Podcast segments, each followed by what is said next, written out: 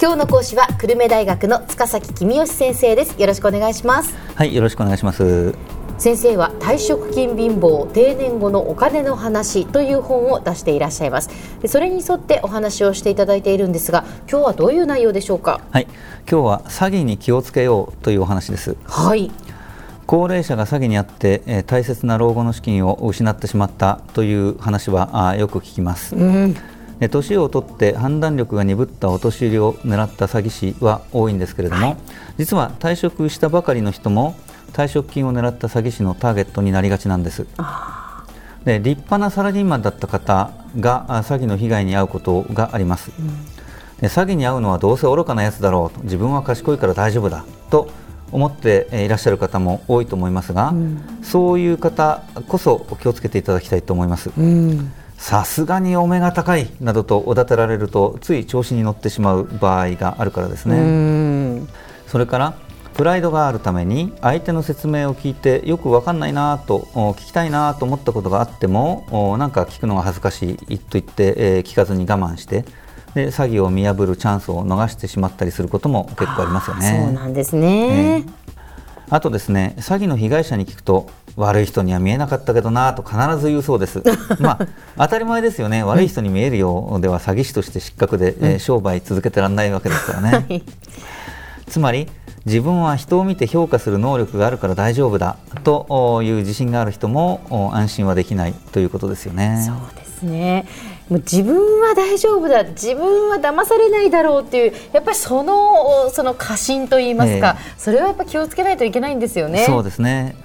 さて詐欺の被害に遭わないために一番大事なことは絶対儲かるという話は世の中には絶対ないのだということをしっかり認識することですね。はい、そうですね。虎穴にいらずんば孤児を得ずということわざが示す通りですね、うん、つまり絶対儲かりますと言われたらまず詐欺を疑ってみる必要があるわけです、はい、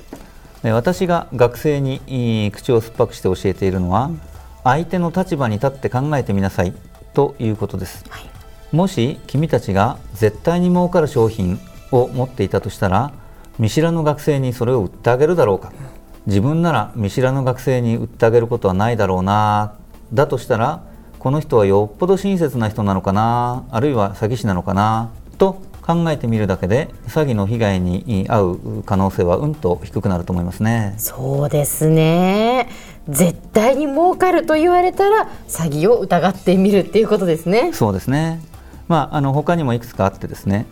えー、詐欺師はあ最初は正直に取引して相手を安心させるという場合が多いみたいです。例えば絶対儲かりますと言って10万円の商品を売りつけておいてそれを1年経って20万円で買い戻してあげるわけですね、うん、そうすると客、まあ、客ですね客は、うん、あ詐欺師を信用するようになりますから、はい、そうなったら閉めたもので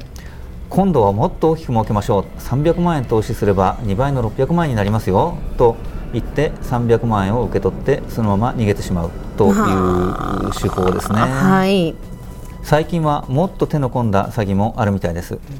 で2人がグルになって演技をするんですね、うん、まず A が私の会社が増資することになったので株を買ってほしいという電話をお客にかけます、うん、で次に B が投資家のふりをして、えー、お客に電話をするわけですね。A さんの会社の株が絶対上がるので私はぜひ買いたいと思ってるんですがあなたが A さんからもし株が買えるならその株を買って私に譲ってほしい2倍の値段で買い取りますから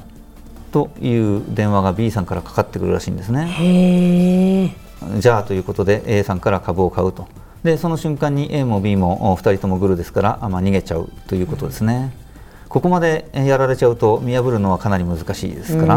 ちょっと気を許すと詐欺に遭ってしまいそうですね。そうですね。もう腹立たしいですけどね、えー、もうこういう詐欺のやり口というのは。そうですね、えー、詐欺に遭わないためにその他に気をつけることってありますか？はい。えー、まずですね、えー、儲け話が来たら誰かに話してみようっていうことですね。はい。で、えー、お子さんでもお友達でも誰でもいいですから、まあ、とにかく自分一人で思い込んで突っ走ってしまうのが一番危険ですから、うん、誰かに話してみましょうと、はい、欲に目がくらんでいる本人よりも冷静な第三者の方が詐欺に気が付く可能性が高いっていうことですよね。えただ財産のことを他人に相談するのは嫌だなって思う人も多いでしょうから、ええ、そういう方はあ近くの消費生活センターに相談するか消費者ホットラインに電話をしてみましょう、はい、消費者ホットラインの電話番号は0570-064-370です、えー、配偶者に先立たれて一人暮らしをしている高齢者の方はとにかく友達を作りましょう、はい。寂しいと感じている高齢者に親切にしてあげると高齢者が信頼してくれるということを狙った詐欺師がいるんですね。でそれから子どもたちもですね離れて暮らしている親には寂しい思いをさせないように時々連絡をしてあげましょう。親が寂しい思いをしているだけでもかわいそうです。しかもそれで親が詐欺師に引っかかったりしたら目も当てられませんからね。うんそうですね。やっぱりもうあのきちんきちんとこう定期的に親と連絡を取り合うっていうそのやコミュニケーションですよね、ね、とっても大切ですよね、えー、大事なことだと思います。はい。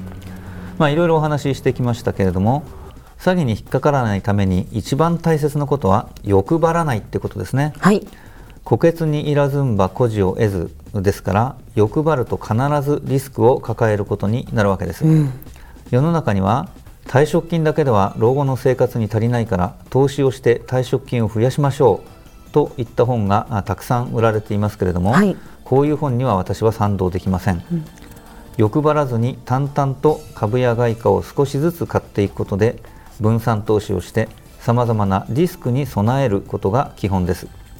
それでも足りないならば生活を見直して倹約するしかありません、うん、くれぐれも欲張らないでください、はい、もうこの先生にはこれまで何度もまあ、そのドルを持ちましょうだとか、まあ、株を持ちましょうだとかその老後の、ね、資金のその分散の仕方というのを教えていただきましたけれども共通して言えることは儲けようと思わないということですね。そうですね。リスクを避けようと思うことが大事で、儲けようと思うことはあやめておいた方がいいと思いますね。はい。では先生今日のまとめをお願いします。はい。老後資金の運用で何とか増やそうと焦ると冷静さを失って詐欺に遭う可能性があります。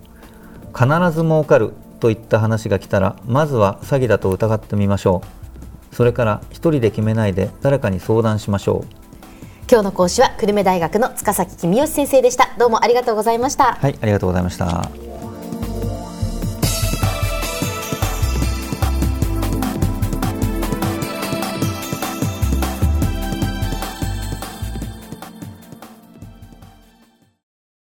ゾクゾクグイグイメラメラつながる。ゾワゾワハラハラメキメキつながるズキズキ。モワモワホカホカつながる。キリキリ。ザワザワキュンキュン。ガンガン。ワクワク。ウズウズドキドキ。ルンルンバクバク。九州人のいろんな気持ちつなげます。九州から輝こう。キラキラつながる。 QTnet